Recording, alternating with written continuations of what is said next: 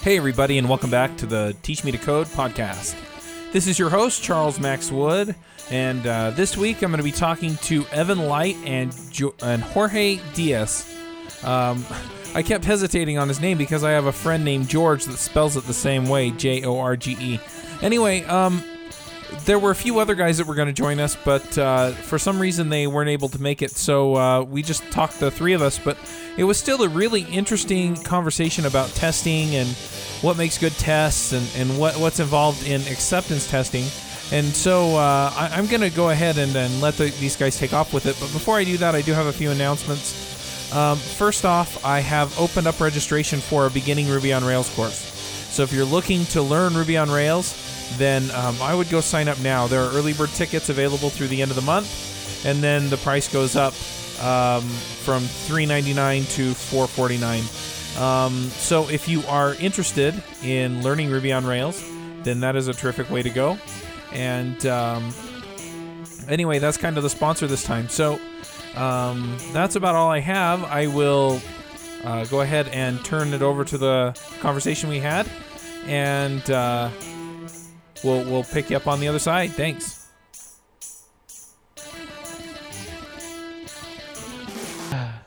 Hey everybody, this is Charles Max Wood with Teach Me to Code, and uh, this week I'm talking to Evan Light, and uh, is it is it Jorge? Yeah, Jorge Diaz. Jorge Diaz. Um, Yes. Evan is the guy behind Coulda, which is an acceptance testing library, and Jorge is behind Filet, which is a uh, kind of a newer uh, acceptance test- testing library. So uh, we'll go ahead and let Evan introduce himself, and then we'll uh, ask Jorge to introduce himself. Well, gee, Chuck, I don't really know what else to say other than, in the context of this discussion, uh, hi, I wrote Coulda. I, I wrote Coulda because I don't really, I, I like a lot of the ideas that are in Cucumber, but there's some ideas I feel very strongly opposed to. So instead of complaining about it incessantly, I wrote a library and then I started complaining. Oh, there you go. At least it's a more constructive form of complaining. Makes sense. Um, Evan and I have met up on several occasions, so uh, it's always fun to talk to him. I rant. That's why it's fun to talk to him. Periodically, I'm, I'm sure.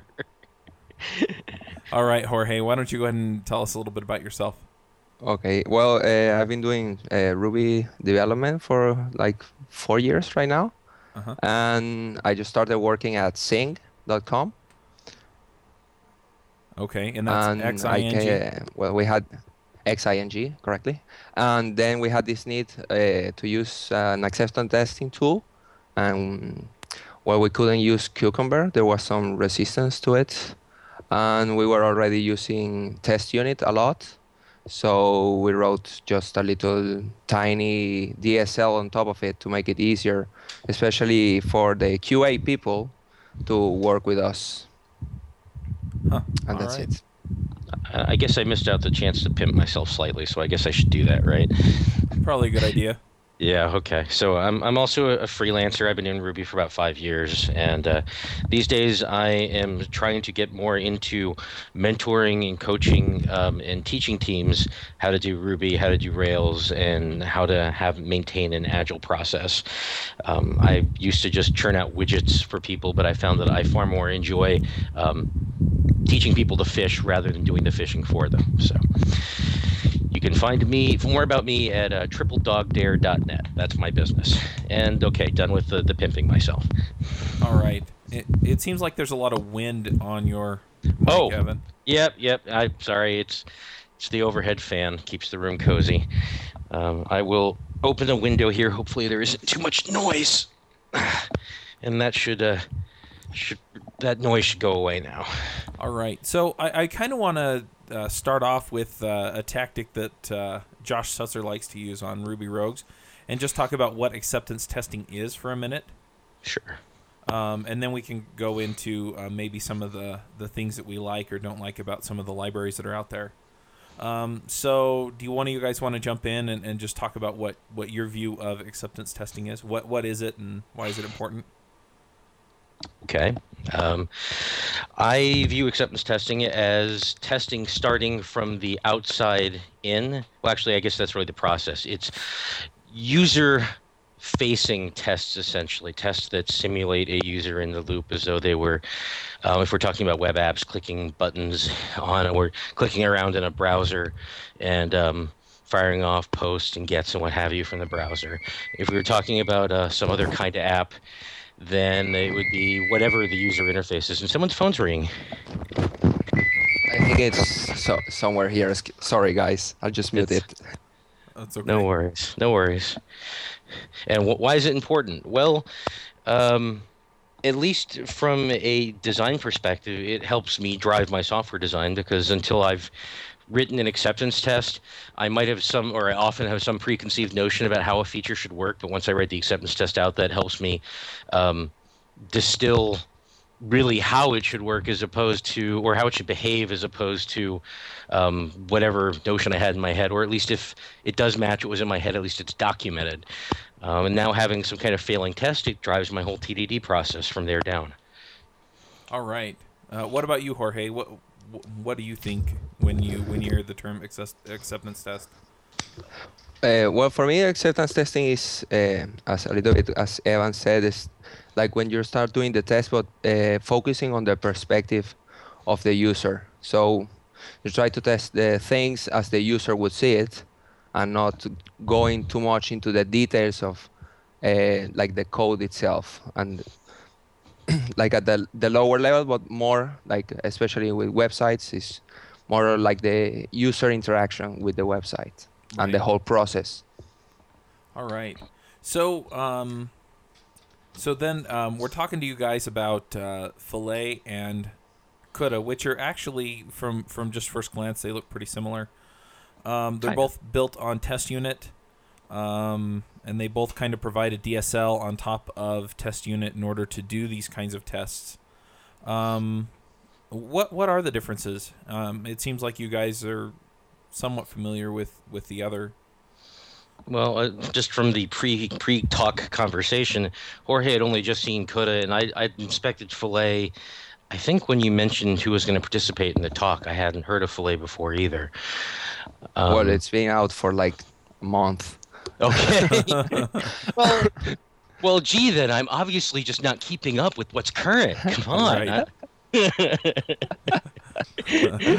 I mean, what kind of Rubyist am I? I don't know about a library that came out a month ago. Yeah.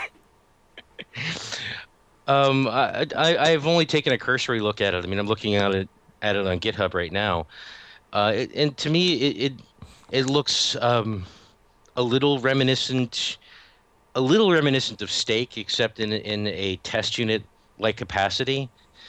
Um, in that you have you, you have the feature you have the feature description which is kind of like in Cucumber, kind of like in Coulda, and then you have scenarios and and then content you have scenarios nested within context. Except that it looks like he has a kind of nifty feature here where you can uh, you can mix in behavior. You can add a, a mix into the context. So I guess you can get slightly different behavior in a context than outside of a context.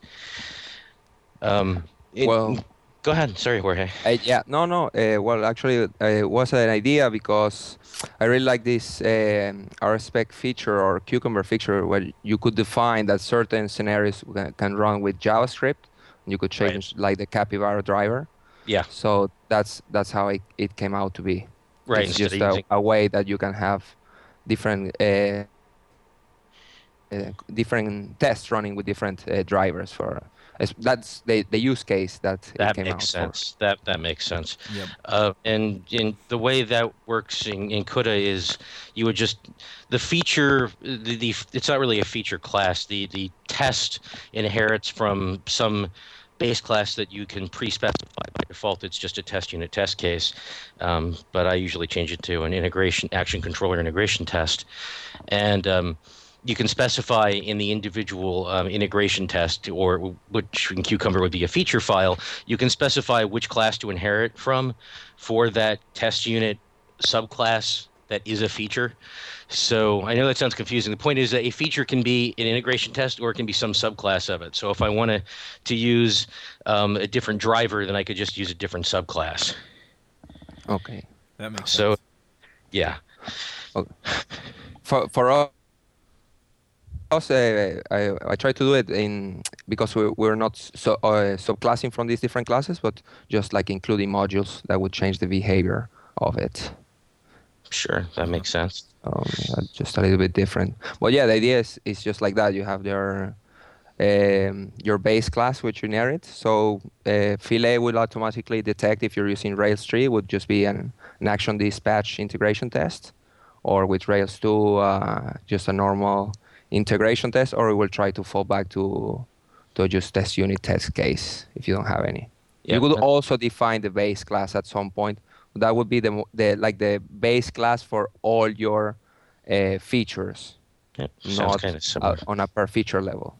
If you want to do it more like on different scenarios, then you you would use more the the context feature two i think two significant differences that i see at least um, not looking at the code just looking at the readme which is a good readme um, for filet is that uh, Coulda includes uh, support for given when then and because that's one feature of cucumber that i felt pretty strongly about the the domain driven design approach um, because i like separating each and every step and having english description for each one um, because it makes it easier for me to specify in detail how the feature should behave before I actually start to write sample code to describe the actual behavior in code.